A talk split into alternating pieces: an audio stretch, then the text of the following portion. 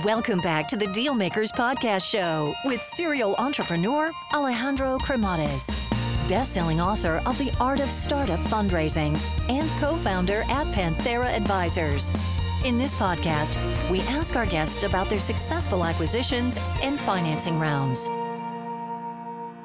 This episode is brought to you by Bigin by Zoho CRM. So let's face it, you don't have to use spreadsheets, notepads, reminders, and 10 other apps to manage your customer information like you may be doing today. Whether you're a startup, a small business, or a freelancer, did you know that you can manage your business as effectively as any large corporation?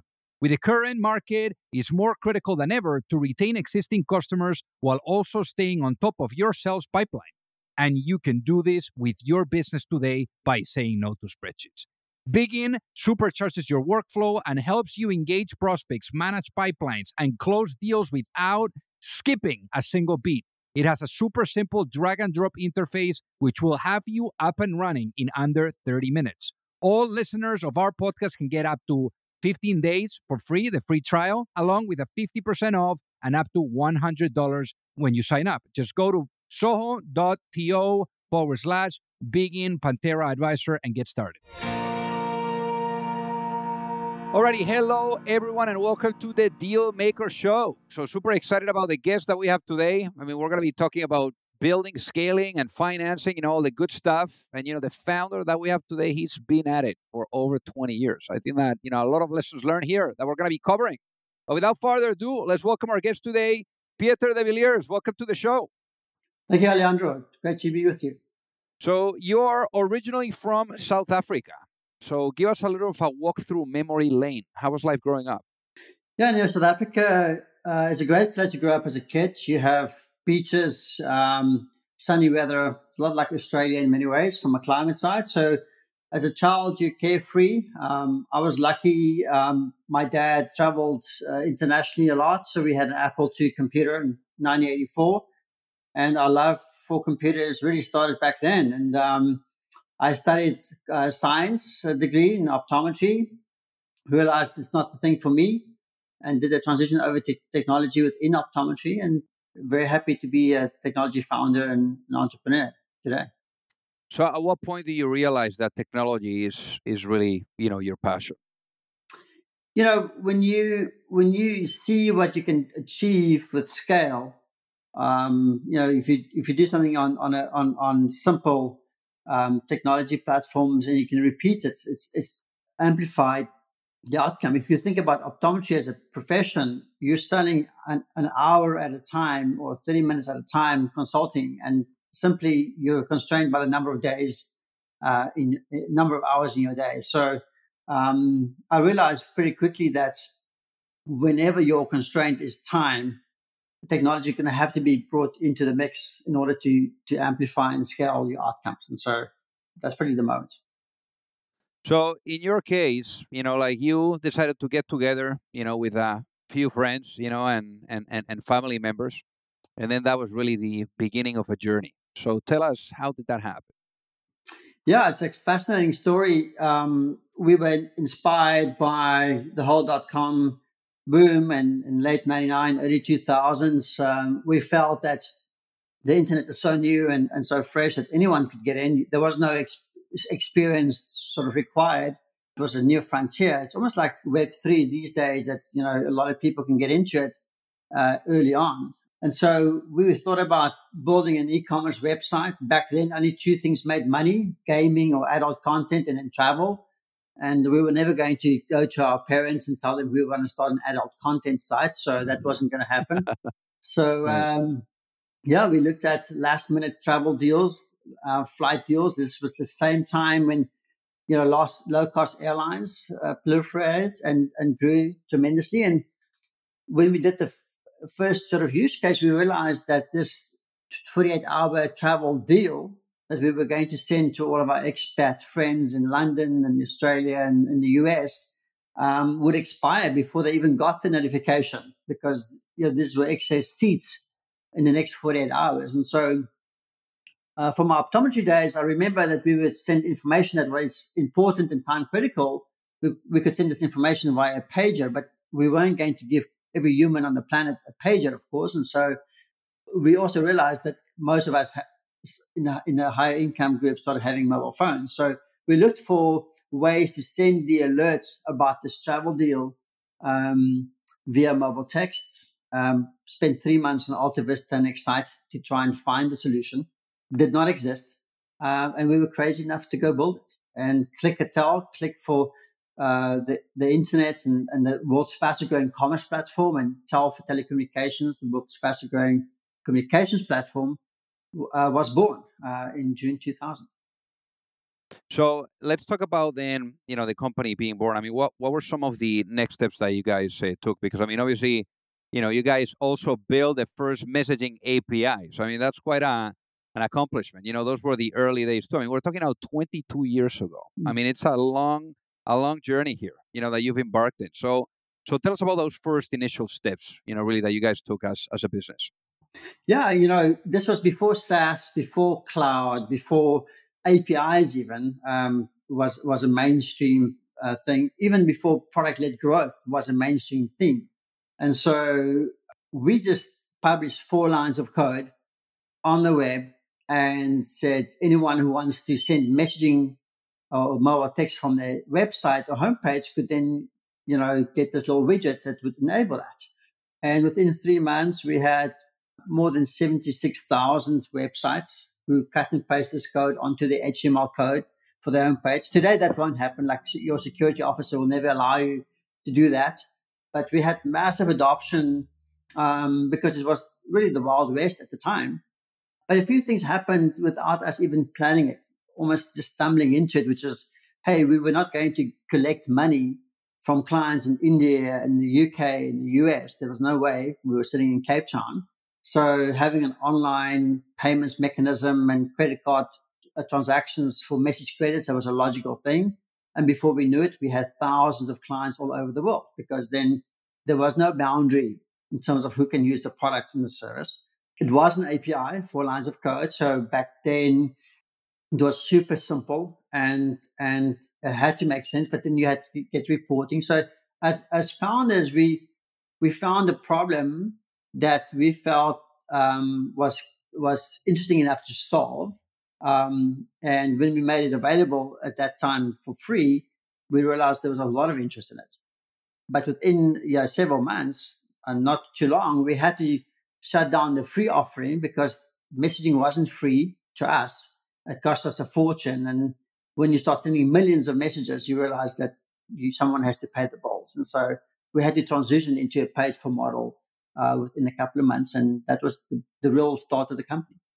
And and that leads me actually to to the next question, and that is that 22 years, you know, is a lot of years serving customers. So I think that in this case, how would you say that the business model of the company has transitioned over the course of time to where it is today, and how are you guys essentially, you know, monetizing and making money today? Yeah, 20 years, 22 years feels like a lifetime. In many ways, it is in technology, right? I mean, we went through the dot com crash because we, June 2000 wasn't the crash yet, right? It was the the the run up to it. 2008, we um, we had to navigate, and then of course even more recently. So it seems like a very long time in technology, and a lot of entrepreneurs would typically bail out between six, seven, eight years because that's typically the, the fund life cycle for the venture capital firms that invested in, into them. So, um, but for us, because we were so early, when, once you're a first mover in any technology set, it takes a tremendous amount of time for the market to adopt that technology set or that new behavior.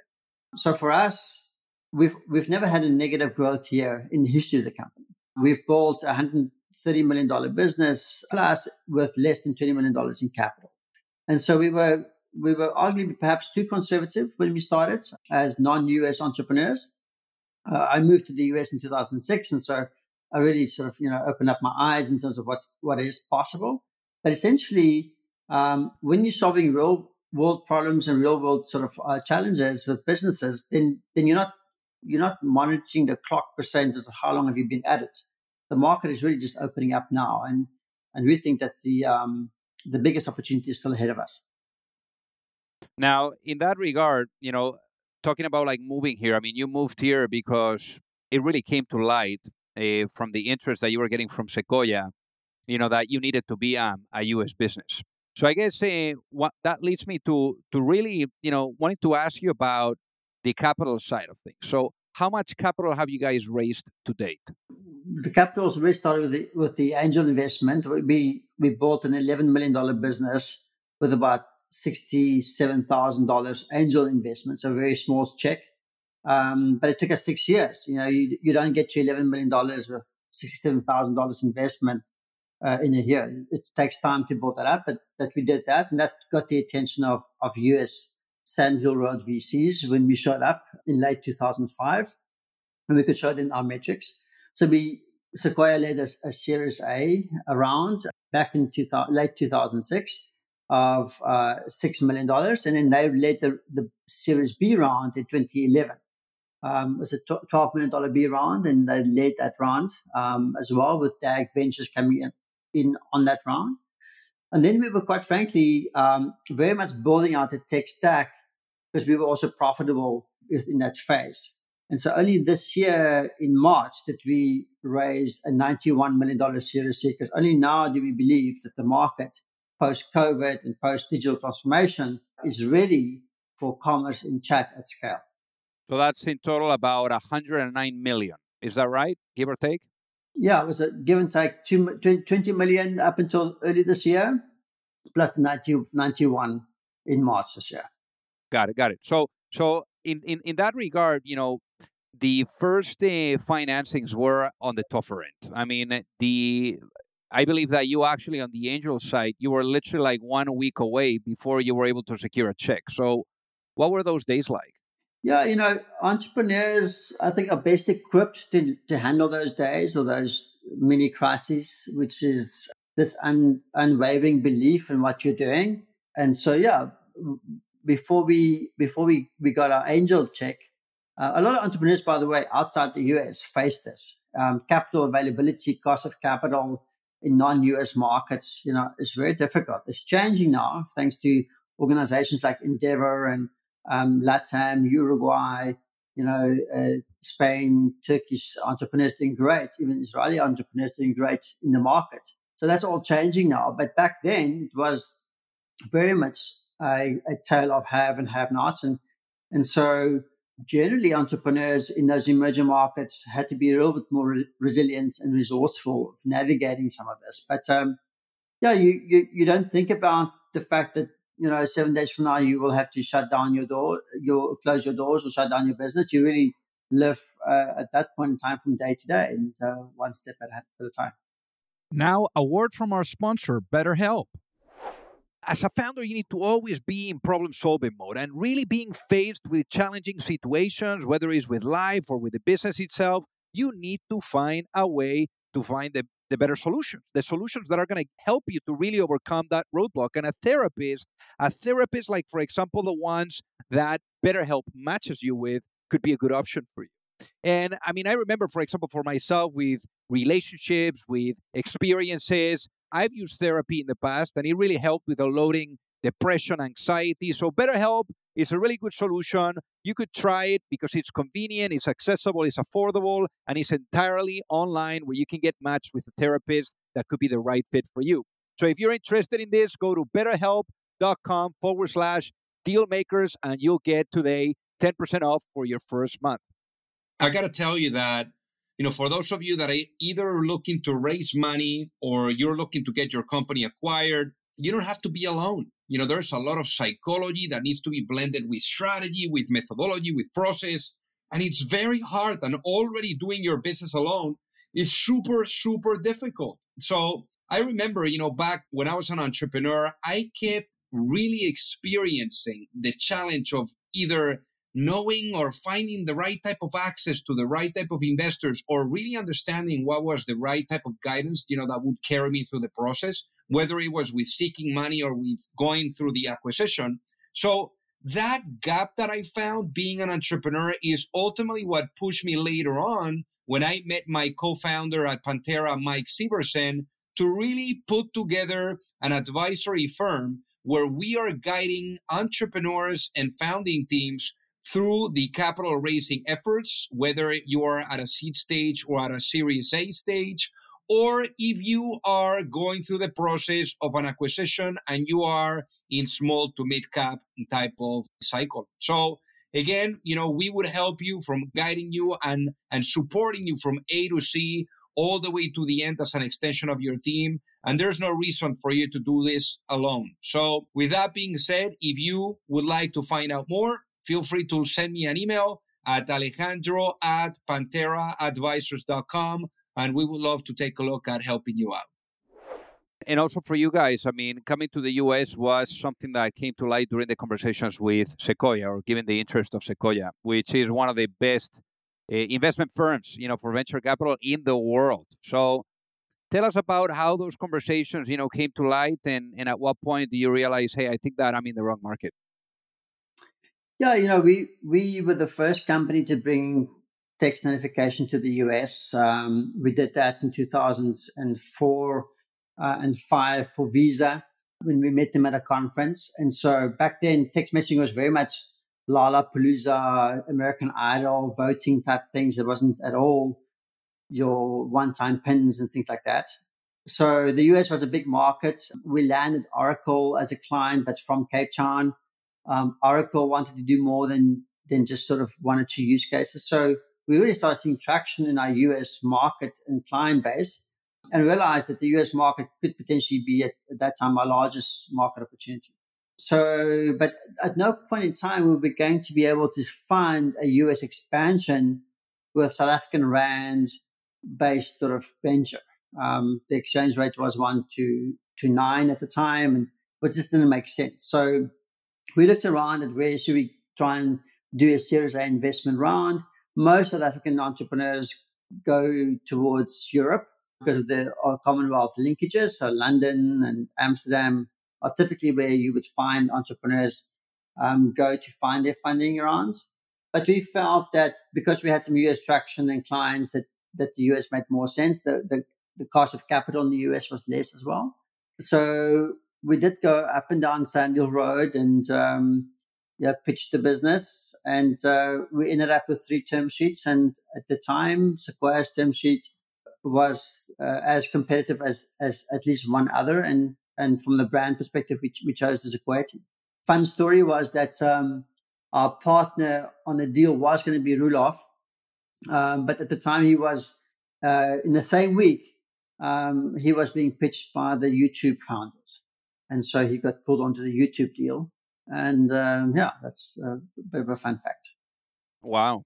And how would you say that the the I would say the fundraising environment because I mean now you you're able to really benchmark too you know with with with previous rounds that you've done and you've been raising you know money since the early 2000s so how would you say for the company how would you say that the market you know the fundraising landscape has changed how has it been for you to go from one cycle to the next over the course of all these years too yeah it's a great question actually i mean i think i think a few fundamentals hasn't changed and and those center around you need access. So we you need someone to make a safe introduction or friendly introduction for you um, to the funders because they're not going to open up the email and check the mailbox, right? So so I think access is important. I think again, organizations like Y Combinator, like Endeavor, they've they've almost democratized access, perhaps to founders that were not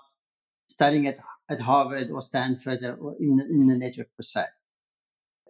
outside of access, that's that's university still the same. Um, you actually do need to have a real uh, value proposition. I mean, I think we were when we showed up, we were lucky to be able to really show empirically that there's massive market, product market fit and demand for what we were doing. And so I think that that in in in the, in the boom times, you can get away with slideware and, and and the promise of a dream, but but I think the moment the market contracts, then the fundamentals start to matter. And so we are actually now in that space right now where fundamentals um, are, are, very important. And I believe in this moment, entrepreneurs that are a little bit more level-headed and and and sort of sound in terms of their core value proposition have a better chance of getting funded um, than entrepreneurs that that's just taking a punt at something that they think um, has the right buzzwords in it. So So I think the market is quite fluid. I mean, the, the, the beautiful thing about capital markets is, as brutal as it is, it's also quite uh, sobering and, and realistic in terms of, of how it corrects itself. So I think some of the best entrepreneurs now can get funded, especially early stage. And some of the fluff that we had, the hype versus versus light type of um, opportunities, you know, the the the, the market in the, in the pipeline will purge itself. So I think it's a good time for, for solid entrepreneurs, and it's not a good time for for get rich uh, quick uh, schemes. Now, in your case, I mean, you were one of the first to market. I mean, if not the first. And I think that when you're launching something for the very first time, it's not about educating, you know, potential customers. It's about educating the entire market, you know, or opening a new market that doesn't even exist. So, how was that challenge for you guys, and and what were some of the steps that you took in order to really ramp up and accelerate, you know, by succeeding? Yeah, Leandro, it's it's it's a question that we grapple with quite a bit. I mean, the the, the reality is that the first first movers don't typically win the race, right? I mean, if you think about MySpace and Alta Vista and you know some of the some of the predecessors to Google and and and, and Facebook Meta. So the reality is that you can spend a lot of energy and effort trying to educate the market through thought leadership and and, and innovation. And then other companies that iterate on top of that theme can can grab the market. In some ways, actually, that also happened in the communication space. Companies like Twilio came after us, and they're um, several billion dollar business today, and very successful business that Jeff has built. Um, so in messaging, we definitely um, were were first um, in market because if it existed, we would be in trouble today. But we learned many lessons around being first to market because we were also now first to market on chat commerce and being able to do payments in the chat construct. And so in this in the second solver of being first to market, we're really being mindful in terms of how we um, empower our clients to do incredible things uh, and not give up that that uh, that much um, to a quick follower or a me too company. And and one thing that I wanted to ask you here is, you know, if you had the opportunity, let's say, of going to sleep tonight, and you were to wake up in a world where the vision of Clickatell is fully realized, what does that world look like? Well, it's a world where we never get placed on hold by a brand ever again. I mean, I think this idea. Uh, I'm I'm you know fortunate enough to be a, a, a platinum Wells Fargo credit card holder, it, but it means nothing you know, you feel good because it says platinum because somebody sold you this idea that it is better than than the than the regular car, but it's not. It's no better. When you find the platinum number, um, somebody answers the phone, you know, calls you by your first and last name, um, only to hand you over to the general call center number of Wells Fargo, where you're being placed on hold for 34 minutes plus. And so, this idea that brands place us on hold up to 17 hours per annum all the time, where we can spend that time better, um, I think is, is, is, something that, that uh, if our vision gets realized, then people will never be placed on hold by the brands they engage with ever again. Uh, and we can use that time much better for things we, we enjoy.